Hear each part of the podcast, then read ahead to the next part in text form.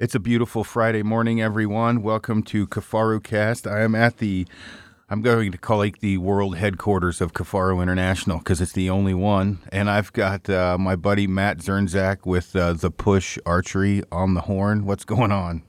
No, what's going on? How are you? I'm here at the uh, world headquarters of the Push Archery. Well, there you which go. Is, which is my back deck. well, that's a good place to be. And I, I, uh, I wouldn't want to attempt to spell your last name so go ahead and do it.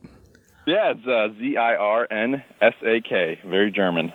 Gotcha.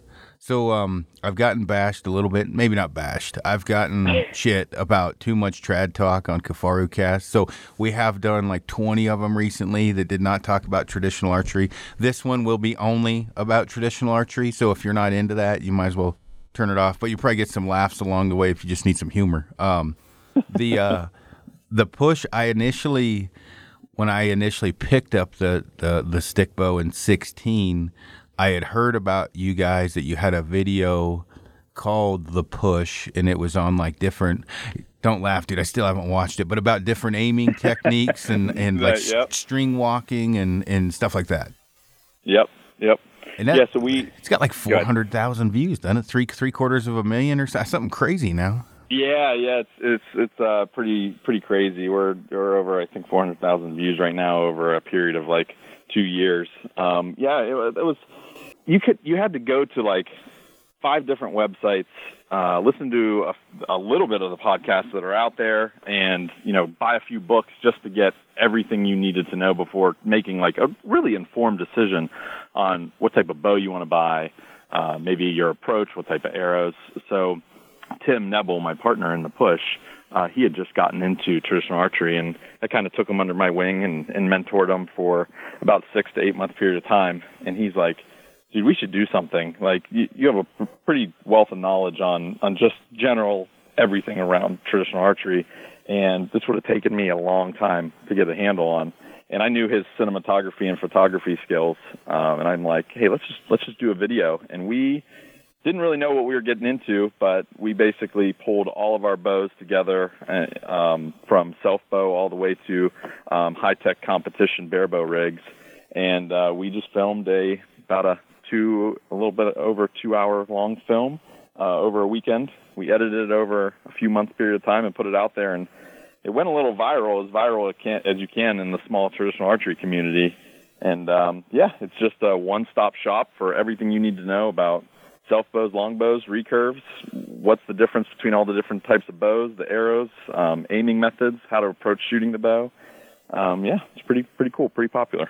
Yeah, I um again, I kind of just the way my brain works, I kind of got to figure it out on my own, and I had sure. people talk to me about like string walking and face walking or uh, fixed crawl, and anyway, I ended up just doing what I was doing. You know what I mean? Like what it worked for me, and uh, yeah, yeah. to a certain degree was kind of afraid to change, much like Five Inch Feathers, which I can't stop getting messages about because you guys did uh, a podcast recently on on the. I call you guys the pipe hitting dorks, but uh, don't take yeah, that the wrong right. way. But uh, the I stole that from Kindle, uh, by the way. The uh, or Kenton Carruth, he owns uh, First Lite. That's what he called the guys from Really Right Stuff uh, that make tripod oh, nice. pipe hitting dorks. It's kind of funny. Anyway, you guys did a a recently, well, let me rewind. With everything going on with this vane that, that came out, and we'll cover that in a minute. I don't want this to be a giant sales pitch for this trad vane, but there there was a, a vane that I worked on with AAE that, that you could shoot off the shelf. Um, you guys used that and several other fletching combinations and did you know statistical data. I mean, God forbid you you bring science into the equation. You know that's just never right. do that, right? But I mean, right, sure. out, out, of a machine and, and everything else. And there was questions guys had for me. You guys had said that you saw even uh, guys at the range last night, like a five inch feather, swirl it in a bucket of water how much negative impact have I seen from that? And I'm like, you know, their their stats are different than mine. I didn't see as much negative as they did, but you get towards one or two swirls, put some pressure on the feather, it starts going downhill even more. Um, and the, the the the bottom line, like the the the system I ended up using is three five inch feathers, and I'm too chicken to change. They just worked, and there's a you know all kinds of negative sides to anything if you look hard enough. But throughout the course of my traditional archery three year career, which isn't very long, I've been able to shoot a pile of animals in a lot of different situations, and I could never come up with something enough to say, oh, I'm not going to shoot three five inch feathers. I'm going to shoot four two and a half inch, or, you know, whatever the different systems are. But you guys tested everything, which has probably gone just as cuckoo as this trad vane has with people worrying about their setup, which yeah. Jesus Christ could come down and stand in front of me and say, Aaron, don't shoot three five inch feathers. And I'd argue with him and still do it because I'm afraid sure. to switch. But if you're a guy that's not confident in his system, which pretty much everyone is not, a lot of guys, you know, when you're starting out, you don't know. Yeah, for sure. Yeah, what, it's a guideline. Yeah, you guys just basically, you didn't have your own opinions. You just posted what you found in the testing. Um, and go ahead and go into that a little bit. Yeah, yeah. So what what Aaron's referencing is uh, TradLab. It's our it's a sub segment. It's a separate LLC owned by Cody Greenwood. Um, Cody is a industry quality engineer. Um, he is extremely good. Where where he brings value here to the traditional archery community and archery community in general is he takes the scientific method, statistical analysis, and he applies it to this passion that we love so much. Um, and he his whole thing is about error proofing and making sure the test equipment he has is as robust as possible and that the data coming out of it is consistent, repeatable. He's using industry standard practices that multi billion dollar Fortune 500 companies use for their executive leadership to make good decisions based off of trusted data. And we're taking those approaches and applying it to traditional freaking archery for all all things to apply this type of science to, right? Um, and so you're right, Aaron.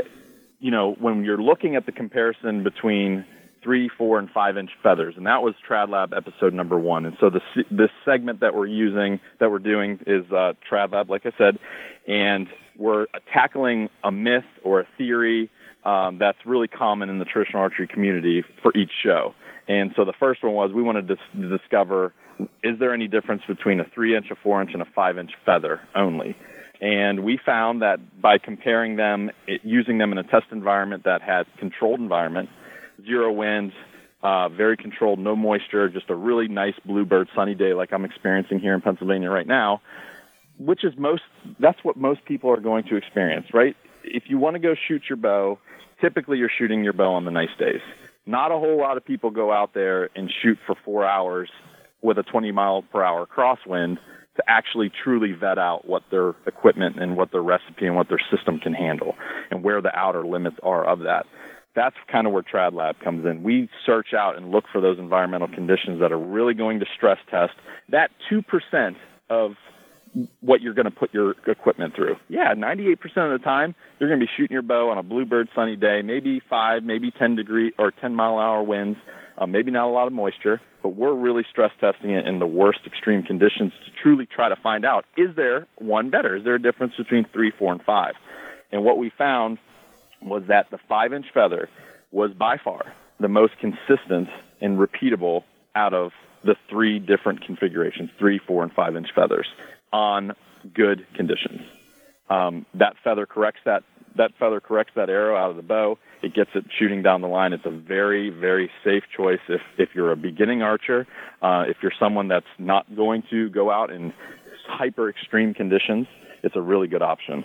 But what we found is once we started controlling how much moisture we apply to those, which we were using a five gallon bucket, dunking the back of the arrow in, and we're shooting off of multiple shooting machines. We're using radar, um, chronographs, um, noise tests. We're, we're using all these really high tech pieces of equipment. And you swirl it in the bucket a prescribed amount of time and swirls, and you're shooting that shot. What we saw was the three inch feathers, they held repeatable from the dry, perfect conditions to the wet, terrible conditions. They held most consistent between those two test environments. The four inch feather opened up a little bit once you started putting that moisture in those bad weather conditions but then the five inch feather really fell off the cliff. In our test environment that we tested, the five inch feather kind of you if you picked up a dry feather and a wet feather in those environmental conditions and shot off that machine, you were seeing very non-repeatable results from the wet side. And through this arrow study, we've we've shot about 500, uh, 500 uh, 600 between the two episodes, shots off a machine with um, about eight different variables tracking that data. It's a, it was a pretty robust, um, extensive test test setup. Well, and here, what I have found is is um, and you know, I constantly get crap for being arrogant, so whatever. I'm used to it now. Most people can't hit mm-hmm. shit.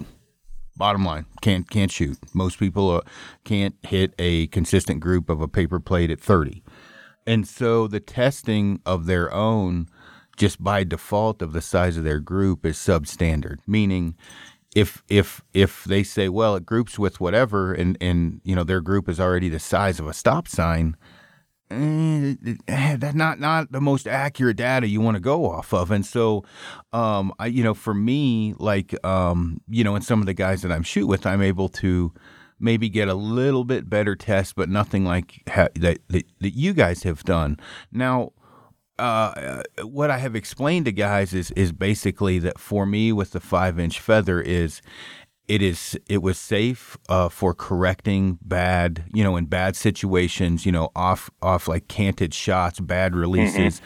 it will correct my broadhead because for me it's all about hunting and not i don't really mess with i mean i shoot some tournaments but it's not my thing mm-hmm. right and sure. so I and then it worked, and you know I laid some animals, you know, on the ground, and then I'm like, mm, I don't, I don't really, I'm kind of scared to change. Like, what if it's in the back of my mind the last twenty yards? You know, like, eh, what if I pluck the string and these little feathers don't correct my big broadhead? You know, so for me it was more of um, ease. Like, you know, it's just easier to keep the same thing I had. I, I will say my testing in yours has been pretty much the same on well, you know how I hunt and where I hunt. Uh, the, sure. the, the five inch feathers become a big giant chicken wing pain in the ass. They becomes a sponge on the back of your arrow, and it's hard to get them to dry. And obviously, the more feather, the harder it is to dry because it takes longer. And and I have hunted in in just about every condition you could come up with, and I've made it work. Um, now the the the the trad lab you guys had done and this vane that um, I had I had worked on with AAE all kind of just happened somewhat close to the same time. And mm. I think where people because there's been a lot of naysayers and you know guys hop on with it tra- I've hunted for 30 years with feathers. This is stupid. Why would you switch? Why why was this needed?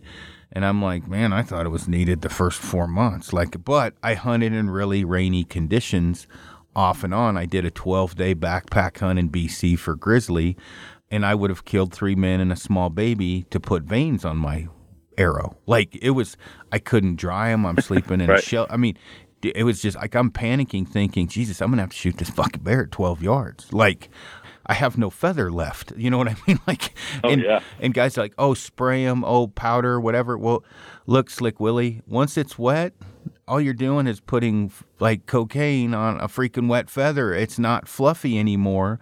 And and that was what I was trying to drive through guys' brains was like, look, I'm not saying this is for everyone, but once that feather is flat and you can't dry it, that powder only lasts for an hour. One rain and it comes off. You got to keep applying it.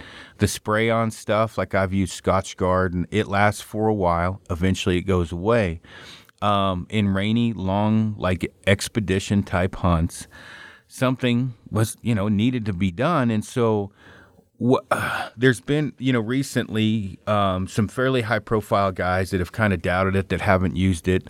And they had brought up a f- couple of them a rain vane that came out several years ago and that they had a lot of high names in the traditional archery community pushing it. And what I want to let people know to make sure they know, which which you do, AAE didn't come up with this vane and come to me to push it. I called AAE and begged for them to make it because it's a lot of money for them to make for a traditional archery vane, which is a very small community. And when we did it initially, I was just, I mean, honestly, they were making it for me. This was a favor. Um, and they we we went you know like several trials and errors and finally they sent me a set and I literally you know I have, I have my wife come out and film slow mo you know out of the bow on the iPhone you know nothing crazy Um, once it kind of passes that test, we go to obviously the big dog cameras. And I shot sure. three arrows at 40 yards, which is my point on, in a triangle, a Rinehart triangle, which is not a lot of square footage. I blew one feather off, cracked the other with the broadhead, and three arrows, literally a softball just left of the dot, exactly where my vanes hit or feathers hit. And I'm like, yeah, that that, that might that might have been luck. That, huh? You know, I'm like, fuck. So I run up the hill and grab him, grab Fletch another one, get it together. We do it again. I call Greg. I'm like, dude, you might want to sell these. And he's like, "You told me, you know, that this was for you." And I'm like, "No, I mean, you, I think you actually did something that hasn't been done before. Like this is straight off the shelf, hitting the same as my feathers." And Greg doesn't know. He's not a trad guy. He's Yeah, like. "Is that a good thing?" And I'm like, "Dude, I've tried many vanes. Like off the shelf, this is very difficult to do. People can do it, but for the most part, it's not something you can just lick and stick. Like I'm able to just throw these and shoot them and, and hit the same. Um, and then obviously, uh, you know, several squirrel holes later, here we are, and they've come out, and there's all kinds Right. of a buzz and shit talking. But you guys basically found the same thing I did. It sounds like with the vane. Yeah, that's right. So, uh, you know, Trad Lab episode two, we were uh, we were testing. We so Trad Lab episode one, we did three versus four versus five inch feathers, holding everything consistent, constant, all the other variables. In the second episode, we wanted to figure out what configuration was best. So we wanted to figure out is uh, three fletch, four fletch, uh, four fletch 75 by 105 orientation, or four fletch in a 90 degree orientation, and then apply or two fletch, and then applying the different length feathers to those different configurations. Um, and like you said, right around that time, this is when you and AAE were developing that trad vane, and my, myself personally, just a little background, I am a diehard whitetail hunter. I'm not I'm not crazy nut like like you guys are, um, hiking up into the mountains in six feet of snow in uh, in May just for fun. That ain't me. but what I do love to do is I'm a diehard ground hunter um, with a ghillie suit for whitetail here in western Pennsylvania and eastern Ohio. And what I like to do is I like to be in the woods when storm fronts are just booming and you're getting torrential downpour on, and I like to be there when that storm is passing. I like to be in my ambush spot. Every single year for the last, oh, geez, maybe five years or so, I have dedicated a half a day to a full day trying to get a vane to shoot off the shelf. I'm extremely utilitarian in my traditional bow hunting rigs, and I want to be able to pitch them out of a tree stand if I want to and not have to worry about the bow. Like I am going for ruggedness, and the last thing I want to worry about is wet feathers when I have the perfect ambush ready to go, right? Um, so I would spend a half a day to a full day trying to tune a vane setup that, I mean, these vanes are 8 to 12 grains per, and it was impossible for me to get my feathers and my vanes to hit the same. It just couldn't couldn't be done. So I always knew that during those rainy times. Now, but what I could do, I could get a vaned arrow to clear off the shelf. But like I said, it took me half a day to a full day to get it to tune correctly, but with the same tune on the bow side as my feathers, but they weren't impacting the same at 20 yards. So I knew if I was shooting my vaned arrow, I needed to aim four to six inches higher. And Aaron, we can talk about aiming methods later if you'd like. That'd be pretty cool. Little side tangent. Sure, But, um, sir. but I was always having to consciously aim six, eight inches higher whenever I'm shooting the, the vanes off the shelf with my broadhead. Where we're getting at with these AA vanes, what I was so blown away with is you sent me a nice little bundle of them, and I really appreciate that. And since we were in the middle of this Trad Lab episode two, I actually did not send those. Rocky Mountain did because I cannot seem to make it to the post office, whichever. Because otherwise, true. I'm going to get hate mail. Everybody's going to be like, "You didn't mail me my shit." That's true. Rocky that's Mountain true. did it. You, yes, you said I'll get you some, but Rocky Mountain, Rocky Mountain has them. Anyhow, so I uh, we put we put these right into the test setup for Trad Lab episode two. We were already doing feather configurations. Why not pile on that this whole design of experiments and see do these trad vanes actually perform the same as feathers? And the thing I was personally blown away from a subjective standpoint, not an analytical side, which what is what Cody, our resident scientist, does for the Trad Lab episode at the Trad Lab. But what I did in my backyard, and same thing that you were doing, Aaron, was just side by side comparisons. For the first time ever, I was able to take my rig. I'm shooting a Wengert right now, 60 inch, 40 pounds at my draw length, right? Just a nice light turkey rig. I was able to take that with a broadhead, the same tune. I didn't even adjust anything on my bow, and I was able to throw in uh, a day six 500 spine with 150 up front, uh, with the 100 grain insert, and and a uh, what was I using? Four, or I'm sorry, three, three or three four inch feathers, and then I did the three four inch trad vanes, and I was able to group at 20 yards the same without any adjustments. I then moved my nock height down, I moved my nock height up, and I was getting zero vane bounce, zero of those issues that I always struggled with. And I was blown away because this is the first time ever I was able to just throw a vane on and not have to do anything special with my bow. Well, and, and it was just shooting right off the shelf. Everybody we've had try them, you know, one guy said, "Man, I think there's a little bounce, but they hit the same." Meaning, you know, obviously there might be a little something two, three feet out of the bow. Um, you know, the first two, three feet out of the bow.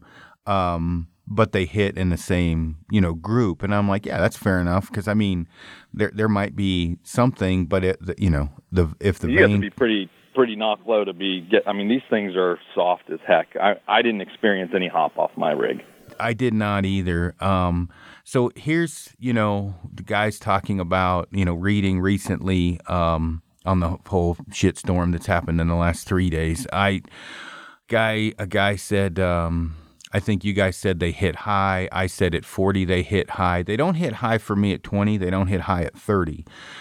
I don't shoot good enough at 40 that I can keep consistently shooting high with them. Meaning, if I group in a paper plate and I shoot for an hour and I mark every arrow that's hit consistently, the veined arrows are grouping higher, even though I may shoot three fletched, uh, or excuse me, three feathered arrows and three um, vaned arrows. They may look like they're all intermixed because I'm not a good enough shot to tell. Me, meaning, but overall, if you take the mean, median, and mode over time, they do hit a little bit higher. At 50s, the same way. A machine is gonna, a shooting machine is gonna be able to tell that. I had to really work at it to find out they were hitting higher at 40. Now, I can tell you at 100, it's pretty easy. It's like a javelin when I shoot at 100. They just stick in the dirt. So if I'm using the same point on at 100 and I'm just firing out into a field, the vaned arrows fly farther before they hit the ground. very redneck, very accurate right. though, right? Like yep. pretty simple. Aim at a house, go see where your arrows land. The, yep. the vaned arrows don't have as much wind drag, so that's not tuned. Be that's far, physics. far away from the house. Yes. Public service service announcement, right? Yes, I'm bad about that. um, but so Jets physics, that's not tune. And I was actually uh, commenting with Jason Westbrook this morning, and I said, "Hey, man, they they tune the same. He's that's, a good dude. He seems like a super good dude." And, and, yeah, and cool, I, I, love him. Cooling was talking about him. Um, you know, he's a, a, you know coach and what you know amazing. And I was like, well, I I want to make sure that he understands like the tune is the same. Physics or what gets in the way there. I mean, there's just less drag with a vane. And so what I'm excited is guys like Westbrook and Demmer, I want to see what they have to say because they're definitely not anti trad vane by any means, but they are certainly nope. um, red flagging a little bit like, okay, I need to see this because they just haven't. I mean, from what I mean, I'll get your take on it. They haven't seen where it actually worked before, so they're having a hard time believing it's going to. Yeah, you're you're exactly right, and that's and that's exactly right, right. So they, I'm saying they collectively, anyone that just is is skeptical, which is fine. And John Demmer, love him to death. He is one of my very very very close friends. We work with him within the instructional side. He has an online course within our pack, so we are very tied into John Demmer. Uh, you know, he I think some of his con- comments were uh, were interpreted a little bit more harsh than what he meant them to be uh, over the last couple of days.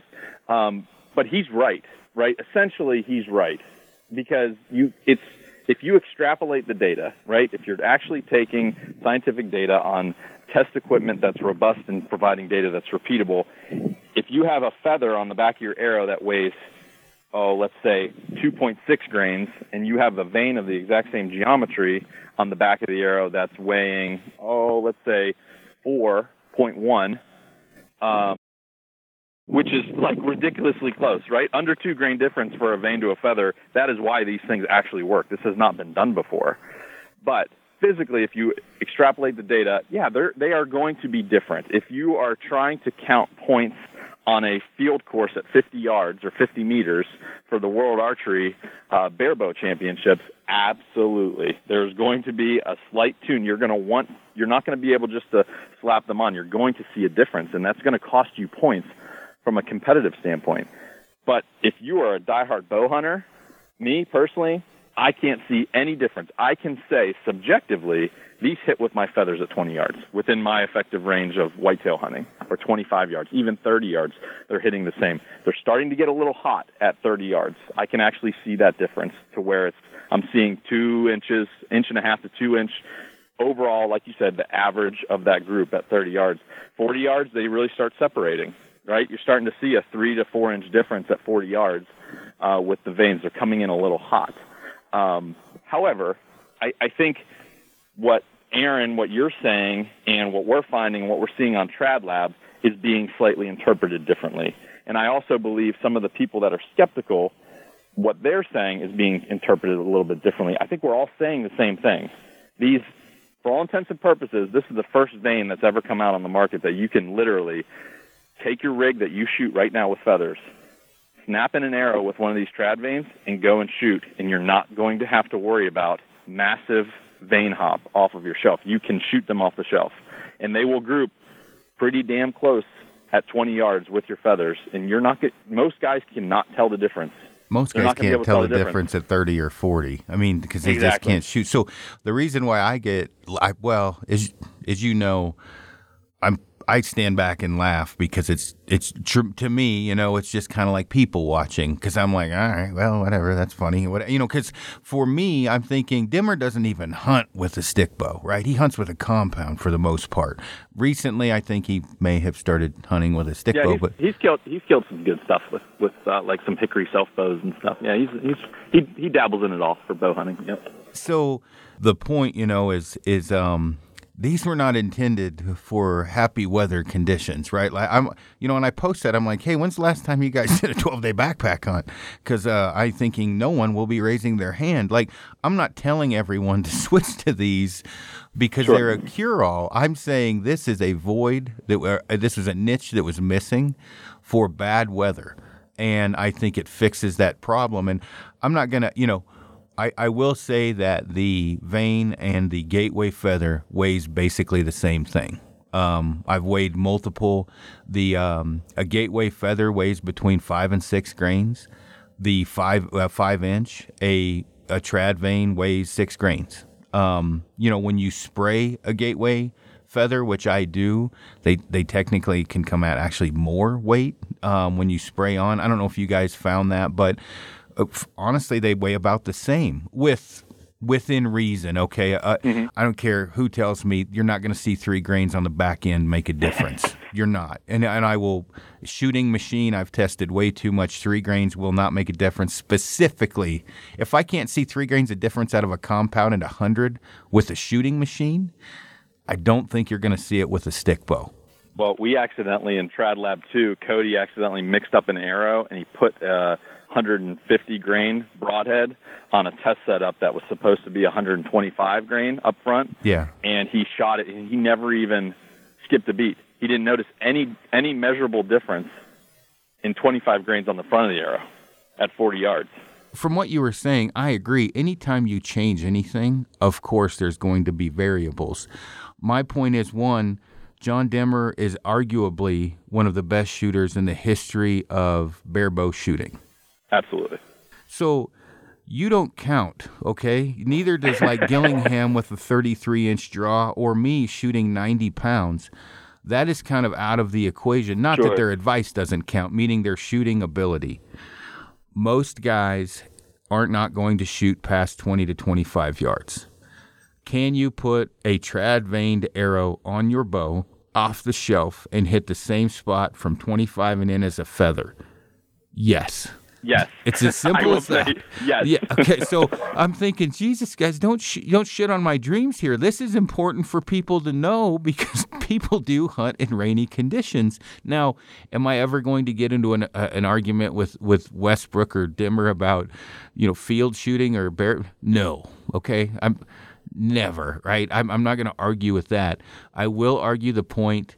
If they want to go on a 14 day backpack hunt with me and they are too hard headed to run a vane and, and it rains every day, I will probably talk enough shit my tongue will fall out because it would have been smarter in the long run when you take all, all variables into the equation to run a vane because you can say two or three inches at 35 is too big of a difference. Well, repeat that shit back to me after six straight days of rain and feathers on your arrow. What do you think's going to be worse? Two to three inches of measurable, known in your brain difference, or an unknown of a wet ass flat feather.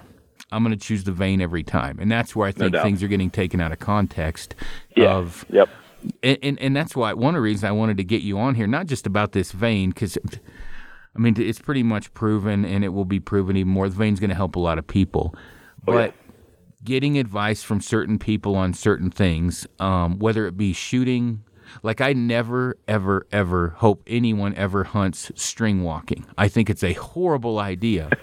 But We'll you, talk about that in a minute. but but but again, you, you if you are extremely effective at what you do, meaning Matt Zirnsak, and I'm effective at what I do, Aaron Snyder, and someone takes advice, I'm never going to say, don't listen to Matt because he's full of shit, because you are effective and lethal at what you do. What I am going to say is, Matt hunts more out of a tree stand. If that's what you're doing, stop listening to me. Because while I do hunt out of a tree stand, mountain hunting's my jam. Listen to Matt, he's got her dialed. Where you might say, Aaron's a mountain guy more than I am. His system might be better off. Take a look at what he does. I drove through Rocky Mountain State Park once. Exactly. And, and you know, I carried rattling antlers to the tree stand. I didn't know what the fuck I was doing. And and so making fun of myself as much as anything, like you have to really collect all the data, is, and which is what you guys are great for. And this is hundred percent a total pimped out sales pitch for what the push, um, what you guys offer on your online courses with um, obviously Joel Turner and uh, well, you know, you've got Demmer on there, and then you've also got Tom Clum. For I, sure. I don't want to dive into that and ever downplay everything you guys are doing because I push so many people to you. But what I am saying is if you're on a mule deer hunt and you get up to the deer and the deer's starting to twitch his horns back and forth and you're trying to look down at your fingers to string walk, I have already killed it. It's deader than Right. fried chicken. Having said that, on known distances out of a tree stand, I might be more apt to potentially shit my pants and grip it and rip it and fire over its back, which is common out of a tree stand, in my opinion, especially with head positioning, um, where you may be more accurate string walking. So go, I mean, throw your two cents in on that. Yeah, yeah. So I, I, let, let's just go back uh, just a couple couple um, statements here. So, you know, the push we we dabble in both. You know, we were ta- talking about Jason and, and Demmer and, and some of the other big names in the, in the barebow community. You know, the push dabbles in both. I'm a very passionate uh, barebow competitive archer. I compete at Lancaster Archery every year at the Lancaster Classic. I try to get to a couple major IBO tournaments um, per year. I- play in that realm. These guys are my very, very good friends. Uh, super helpful. They're willing to help anybody, give you the shirt off their back. So if you have, ever have an interest in, in competing in barebow or or you have a recurve, it doesn't matter. There's going to be a class that you fall into, whether it's a longbow with wood arrows or a traditional bow hunting um, recurve, or you want to deck out a full full on spaceship bow like I shoot for a barebow rig, 25 inch metal riser ILF, shooting off the shelf with a plunge or off an elevated rest with a plunger. That is the devil. right. So back to that. You know, you mentioned about so the, the barebow guys. They hunt. They they they shoot for field and they're they're shooting uh, for it's all about the points, right? And they're shooting the spin wings. These things are like a fraction of a grain in in arrow weight. You know, they, these guys, even Dem- Demmer hunts with vanes. You know, all these guys. I just want to make sure. And when I saw all this stuff kind of unfolding and the skepticism coming out, and I, you know, obviously I know you very well now, and I know your personality. I was just like cringing the whole time because I'm seeing. I'm, I'm I feel like I'm playing in the in the middle, right? I'm I'm in both worlds very dedicated to the barebow archery community. I'm very dedicated to the traditional bow hunters, and that's where where we've made our brand and our niche is being that bridge between these two worlds. Um, you know, I, I just I'm, I'm happy that everything's being cleared out. Clear, clear, the air is being cleared right now on this subject. I, I think just everyone we just all need to get along i think these are all going to start getting out into people's hands and i don't think the application i mean i'm personally going to try these trad vanes on my ibo rig uh, I'm going to be shooting these off an elevated rest with a plunger, three inches, very small, and I'm going to actually make them my 3D arrow. Now we talked about hitting the same. I have a trad vane with a straight clamp offset at like two degree offset, and then I have a trad vane with a Bitzenberger helical right wing clamp, and then I have a three inch vane trad vane with a uh, using the the Arizona Easy Fletch the the mini which is an insane. Arguably, yeah, yeah, yeah. It's like the most helical that you can put on. Uh, it's the most helical jig you can put on a market, but it but it only does three inch vanes. So I used those comparisons side by side, all using three inch vanes. I had the the right wing helical clamp from the Bitzenberger and the straight clamp on the Bitzenberger. No impact difference. I couldn't tell a difference at 30 yards. I had an eight inch low impact on using the Arizona Easy Fletch yeah. Using Physics. that exact same rig. Wind drag. Yep. Right? It's just a giant parachute at the back, but it's spinning the shit out of that arrow. However, if I were to take that arrow with all that helical and hand it to somebody and say, hey, here's the new Tradvane, you want to try this out? And they said, heck yeah, I'll try that out. And they start shooting it compared to a similar arrow weight. What's their what's their reality after I hand that arrow to them?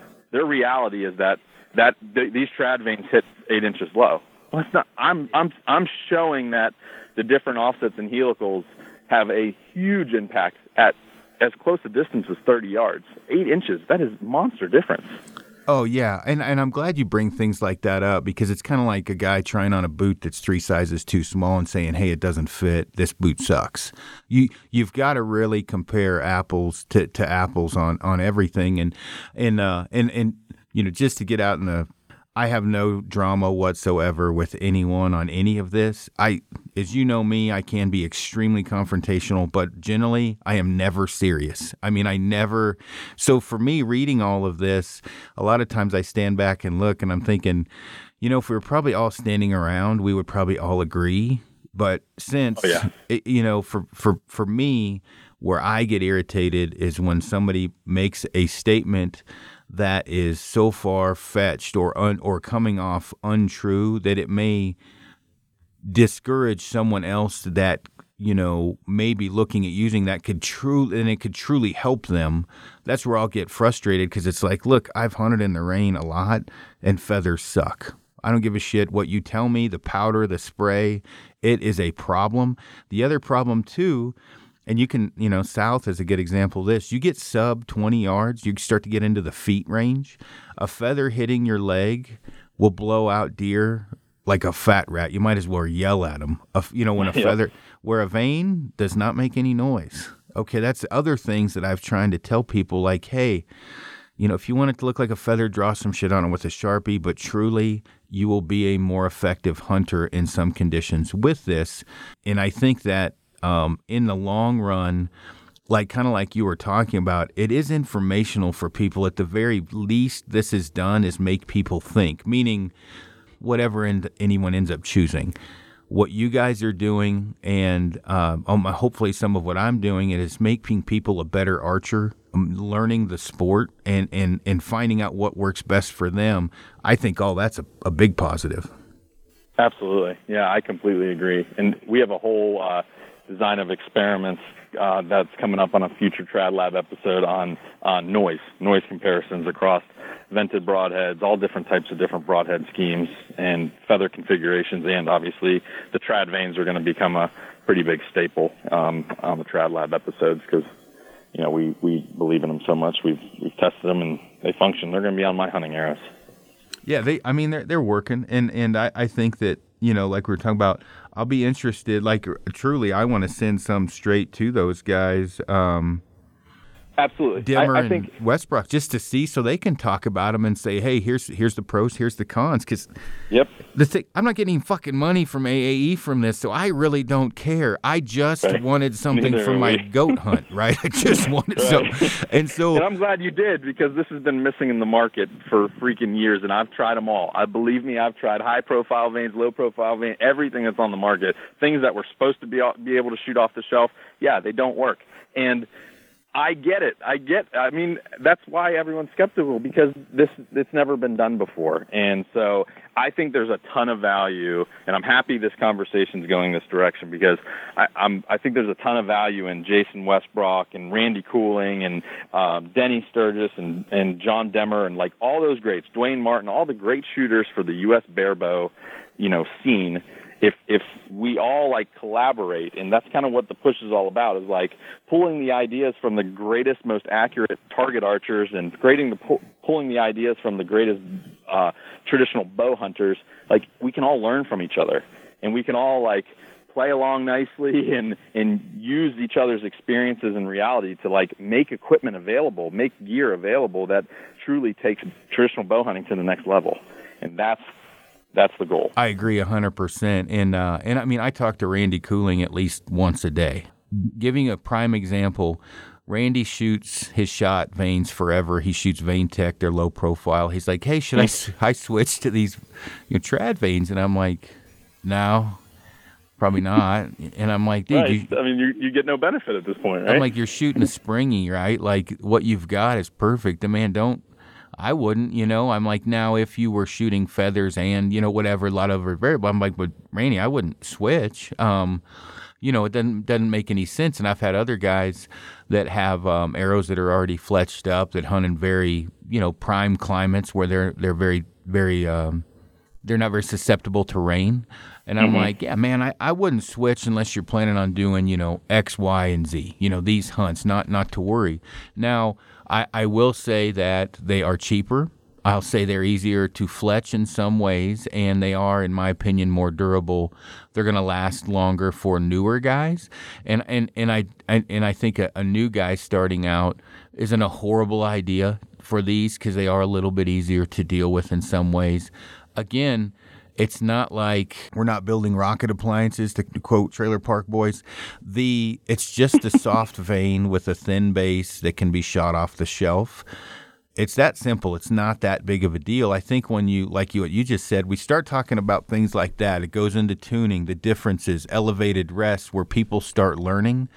At least that's coming out of this whole debacle over the last few days, right? So, you know, now we're doing a podcast, and I actually have to to go in like nine minutes, but w- we're going to talk about now aiming techniques. Okay, All right, perfect. so I, I have have definitely made fun of guys about string walking because of tuning issues potentially with broadheads and things like that but sub you know 10 15 or sub 20 15 10 yards arguable it would work um, but it's not like my aiming method is like foolproof right even Sure. though I I mean, I do lay down a lot of animals. There's a lot of things people don't see that I have screwed up on because gripping and ripping it, or, or even a point on. There's there's pros and cons because I'm instinctual out Yep. to a certain distance, and then I'm point use my point. Now you, I mean, you guys obviously covered everything. Go ahead and talk about all the different ones. Yeah, so real quick, high level, right? There's to, to start this off. There is with traditional archery and in all archery, there's always trade-offs. There's pros and cons, and there's trade-offs to everything. First aiming method and the most basic is the instinctive aiming method. So that is you're you're addressing the string with your string hand that you're drawing the bow with at the same place every time, whether you're shooting split finger, one your index finger over and your other two fingers under the nock, or you're shooting three under it's just an aiming method. It's not an approach on how you're grabbing the string. And this is where you're just staring at the target. You're trying to make that your whole world as you're moving through your shot process. And that's you're you're letting the subconscious take over the aim and, and set that arrow on a trajectory. Whether you're instinctive, I'm going to quote Joel Turner here. Whether you're instinctive, gap shooting, string walking, all you're doing is you're setting the arrow, arrow on a trajectory path as it's leaving your bow. And instinctive is just allowing the subconscious to do it. And the old adage, it's like throwing a baseball. That's that's pretty darn similar, right? You're just staring at the place you want to hit, and you're allowing good hand-eye coordination and muscle memory to take over setting that launch angle of that arrow, right? So it's very simple. Um, then there's gap shooting. So at some point, gap shooting works really well with three under. Most guys use three under. Um, so let's hypothetically say you, Aaron, you're you're hunting with your rig, right? You have you're shooting 50 some pounds and you have a 650 grain arrow. If you draw that back and anchor where you're always going to anchor, and you close your eye and you stick the tip of your arrow on the target where you want it to hit, you're going to shoot and you're going to impact high for the most part until you back up far enough to where that arrow arcs up in a nice nice arc, hits its apex, drops back down, and it impacts right where where right where you had the tip of the arrow. So that's called your point on distance. And for most traditional bow hunters with bow hunting weight and, and, and weight arrows, it's roughly about 40 yards, typically. That's what yours is, right, Aaron? Yeah. Yep. That's that's where mine is as well. If I go up against the nock with my hunting rig, it's about 40 yards. Most of the guys are using middle finger corner of the mouth as their anchor, and they're using 10 grains per pound of bow. So that's why industry standard across the traditional archery community, most guys have about a 40 yard point on. Now, if you were to step up half that distance, right where that arrow is at its apex, right? So let's say your arrow arcs up by 30 inches and then drops down by 30 inches to impact the target at 40 yards. If you stand to the spot where that arrow is at 30 inches in flight above center line, above your line of sight, that's going to be your maximum gap. So if you tried to hit that same exact target at 20 yards, you're going to have to draw back and you're going to have to put the tip of the arrow what you think is 30 inches low, lower than the target. And that's basically gap shooting. So what you would do is how you learn gap shooting is you stand at five yards, you have a big target butt, like a big double hay bale or something like that. You stand at five yards, you drop back and you aim at the bottom of that target. Find a nice horizontal line that's really easy to see. Draw back, stick the tip of the arrow on that target, and then run your shot, and you're going to impact somewhere, usually about three to five inches high. And then step back to 10 yards. Draw back, aim at that same horizontal line, and shoot. And that arrow is going to impact even higher, eight inches high. And then you step back to 15, 20, 25, and you repeat that all the way back until your arrow actually impacts on that line. What you've just done is you've mapped your arrow's trajectory. And so now you can write them down and commit them to memory. And over time, that gap becomes really instinctive. It's kind of, they call it gap instinctive, to where you just know what that sight picture. You're still paying attention to the tip of the arrow. You're not fully instinctive where you're trying to, to, to remove that from your conscious mind. You're aware of the tip of the arrow and you kind of draw back and you go, oh, okay, that looks really good. You know, that arrow tip is perfectly below the animal's chest, about eight, eight, eight inches. All right, that looks good, and then you fire your shot. So that's gap shooting. It's a regimented method of mapping your arrow's trajectory and understanding where you need to aim and put the tip of your arrow. So picture gap shooting in the compound realm as shooting a fixed single pin sight, right? That arrow tip is a is a sight pin and I get a lot of flack. Everyone's like, "Oh, you're aiming off the tip of your arrow. You're string walking. Why don't you just put a damn sight on your bow?" And I, my response is, "Why would I put a sight on my bow when I usually have six perfectly good sights in my quiver at all times?" Right? Like I usually say, "What do you have against hitting what you're aiming at?" Is my normal response. so the tip of the arrow is a very powerful thing. It's right in front of your nose. It's it's a sight pin. You might as well use it. That's my thought, right? But nothing against. There's very good instinctive archers out there. Um, so that's gap shooting. Gap shooting is basically the fixed single pin sight on a compound. String walking, right? String walking is, is a regimented approach to changing your arrow's trajectory by addressing the string in different locations. So basically, string walking is a single pin slider, okay? And the sight tape that's out on your single pin slider in front of your bow is not on the front of your bow anymore. It's back on your finger tab. So that finger tab will have marks. Most guys use like actual dedicated string walking, like the Yost tab. It's a great tab. It's the only tab I'll use. Um, the Yost tab. Uh, Black Widow has a great tab that the stitches are really consistent from tab to tab. So if you do have a backup tag, the stitching, you can use the stitching. But what basically you do, you draw, you, you look at the target and you might think you're at 20 yards.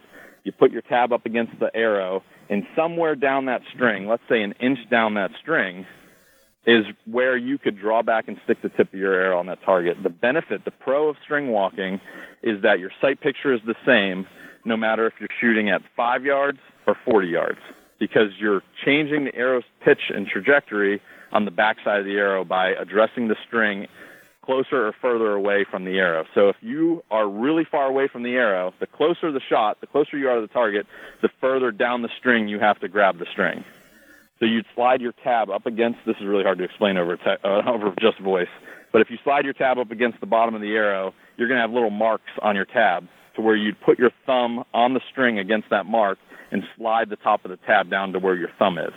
And so, for me personally, a 10 yard crawl. So it's coming down the string. It's called a crawl with string walking. So at 10 yards, I'm usually about an inch and a quarter down the string so if I'm at 10 yards, I just look down at my tab, find my 10 yard mark, slide my tab down to that 10 yard mark, draw back. I'm going to anchor at the same place every time, and I'm going to stick the tip of my arrow right on that target. And I'm going to shoot. And what you're doing is you're now, the farther down the string you are, imagine where that arrow nock is. It's right under your eye. And the further up against the nock you are, the arrow the nock of the arrow is further down from your eye, so you're actually changing the launch angle of that arrow as it's coming out of your bow. Um, so that's basically string walking, and that poses a pile of issues. And let me just go through them and just echo what what Aaron says. So sitting, you imagine this: you're sitting in a tree stand, or you're you're on the side of a mountain, and your target animal, you're in your ambush, and the target animal's coming in, and it stops and it's broadside, and you think it's 30 yards. So you stop, you're looking at that animal, it's broadside, you look down at your tab, you find your 30 yard crawl, you make that crawl, you put tension on the string, you look back up, you're ready to go, and now that animal's moving again. Ah, shit. You have to take your tab off the string. That arrow, that, that animal's now at 20 yards. Broadside, gives you another shot opportunity. Look down at your tab, crawl to 20, you get it, right? It's very iterative, it's slow, it's not ideal, and low light is also terrible. So if you're sitting in a tree stand, last five minutes of shooting light, it's starting to fade, all the coloration's starting to drain out of the woods, right? And everything's starting to turn some shade of gray or black. And the big buck of your lifetime walks out under your stand at 10 yards. I can't personally, it's really hard for me to see my tab and actually make an accurate crawl to figure out where my 10 yard mark is in light, last light. So it's not ideal. But what, what is also not ideal for me, for whitetail, being a whitetail hunter, is that vital is not very tall. That vital is only about eight inches tall. And the issue that I have is with gap shooting, again, like I said, with everyone's standard trajectory of their arrows, it's usually 40 yards as their point on. So that means a 40 yard point on, right in that sweet spot of whitetail hunting, is 20 yards. So that is going to be your maximum gap. That's where your arrow is at its highest trajectory on the way to the target. You're down by their that's hoof. Where you're going to have yeah, that's where you're gonna have to aim the lowest. Yeah, I can so tell it's you not from ideal, firsthand right? you, experience. You deal with that all the time, Aaron, right? I've shot over the back of of whitetails just because it's not because I wasn't on the hoof. It's because at times I know, I know, hard to believe, I fuck up. You look What? quickly, right? You want to you want to see if you hit it, and as you're picking your head up, you're so fast at doing it. Immediately, subconsciously, you're going to hit high, right? I mean, it's just how it is, and so you really, you know, they say pick a spot. How easy is that to pick a hoof, right? Let me go ahead and just Right, aim at the hoof. So I, I've got a, a go here pretty quickly, but we'll have to do a part two on this because we're leaving way too much that's not on the table yet to talk about. But Yeah, there's there's the fixed crawl. Can I can I can you get afford three more minutes? Oh yeah, yeah, yeah. Go ahead. Okay, okay. So the last aiming method, and then I'm done with aiming methods, and we can we can wrap this up. But the last aiming method that I use for the whitetail hunter, right, is kind of blending string walking and gap shooting into what's called a fixed crawl. So, like I said, at 20 yards is that sweet spot for deer hunting, or 25 yards or 30 yards, wherever your effective range is. But again, with gap shooting, that's your maximum gap. And then I don't want to crawl down the string with string walking for every single shot in the deer woods, right? So there's a nice compromise to where what I do is I put a brass, fixed brass nock on my 25 yard crawl. So I find where I come down the string, maybe let's say it's three quarters of an inch and that's where I can draw back and stick the tip of my arrow right where I want it to go, right on the deer's vitals at 25 yards. I've now just permanently adjusted my point on distance to 25 yards. So if I know I'm going and I'm hunting next to a field edge or my, my hunting setups or that's the target animals, I'm going to set up a 25 yard fixed crawl and I'm going to put a brass nock right there. Now I've taken all the crap that I hate about string walking out of it. All I got to do, that animal comes up, I don't have to look down at my bow anymore. I address the string and I slide my tab right up until it bumps up against that brass knock. It's no different than shooting three under. It's just as fast, right? Just like sliding your tab up against the bottom of the nock. Now you're just sliding it up against that little brass nocking point that you put on three quarters of an inch down below the arrow. But here's the beauty of it: is at 25 yards, that's my point on. And since since now I've made myself a really short point on distance, now my trajectory, my peak in flight, which is now going to be about 12 and a half yards, halfway to the target, now it's not 30 inches high. It, now it's like eight inches high. I've just drastically taken that pitch of that arrow's trajectory and pushed it down towards the ground. So now I know at 5, 10, 15, and 20, all I have to do is draw back and stick the tip of my arrow at the bottom of the whitetail's chest. That's all I have to do. I don't even think about it. Deer walks out, is it short? And short is 20 or under for me. Yep, it's short. Okay, draw back. Just slide my tab up against that brass nock, draw back, stick the tip of my arrow right at the bottom of the chest, and execute my shot. If it's 25, I'm putting the tip of my arrow on the animal, and if it's 30, I'm putting the tip of my arrow at the top of its back. And, and so at every shot distance from 0 to 30, my arrow tip is somewhere on that deer's chest. And that's the beauty of the fixed crawl aiming method for whitetail hunting. We're actually leaving out face walking too, but and face yeah, the Randy Cooling face walking. It's the same as string walking, um, but instead of sliding, addressing the string in different places with your fingers, you're anchoring in different places. So if you're a mi- middle finger corner of your mouth guy and you have a 40 yard point on, if you drop down to index finger in the corner of your mouth, you're now going to have roughly about a 50 yard point on a finger width of change on your anchor points is roughly about 10 yards in that 30, 40, 50, 60 yard range. Once you start getting past that, you're it's it's you're starting to have to go like Olympic Olympic archer anchor under the chin. Yeah, and I, I think the one the one thing I want to mention here is is I I I think once people get comfortable with shooting that you're going to kind of write your own book or your own chapter in your book because you're probably going to find out whether you want to emulate you know, Matt, Randy, myself, Tim, South, whoever, Demmer, you know, you may start out wanting to emulate or, or do what they're doing and that doesn't mean it's going to work for you. I'd say try it, even though I Absolutely. never, I, I didn't try everything. I, but you, you want to goof around with it because it's, it's like a, it's like footwear. It, every, the, one shoe isn't going to fit everybody. You're going to have to goof around with it. Same with vanes and, you know, oh, extreme oh, same, FOC, same with form everything. and everything. I mean, look at look at you. You're you're a student of Tom Clum. I'm a student of Tom Clum. And when you put you and me side by side, none of us, neither of us look like Tom Clum when we're shooting. Neither of us look like Brady Ellison when we're shooting. And you and I don't look like. Yep. No, you're we right. Are, we're we're both taking the bits and pieces that work for us biomechanically and work for us mentally, and we're applying them to our game to make us as an individual specific archer the best that we can. And there's no magic bullet out there, everyone listening to this podcast. There's no magic bullet.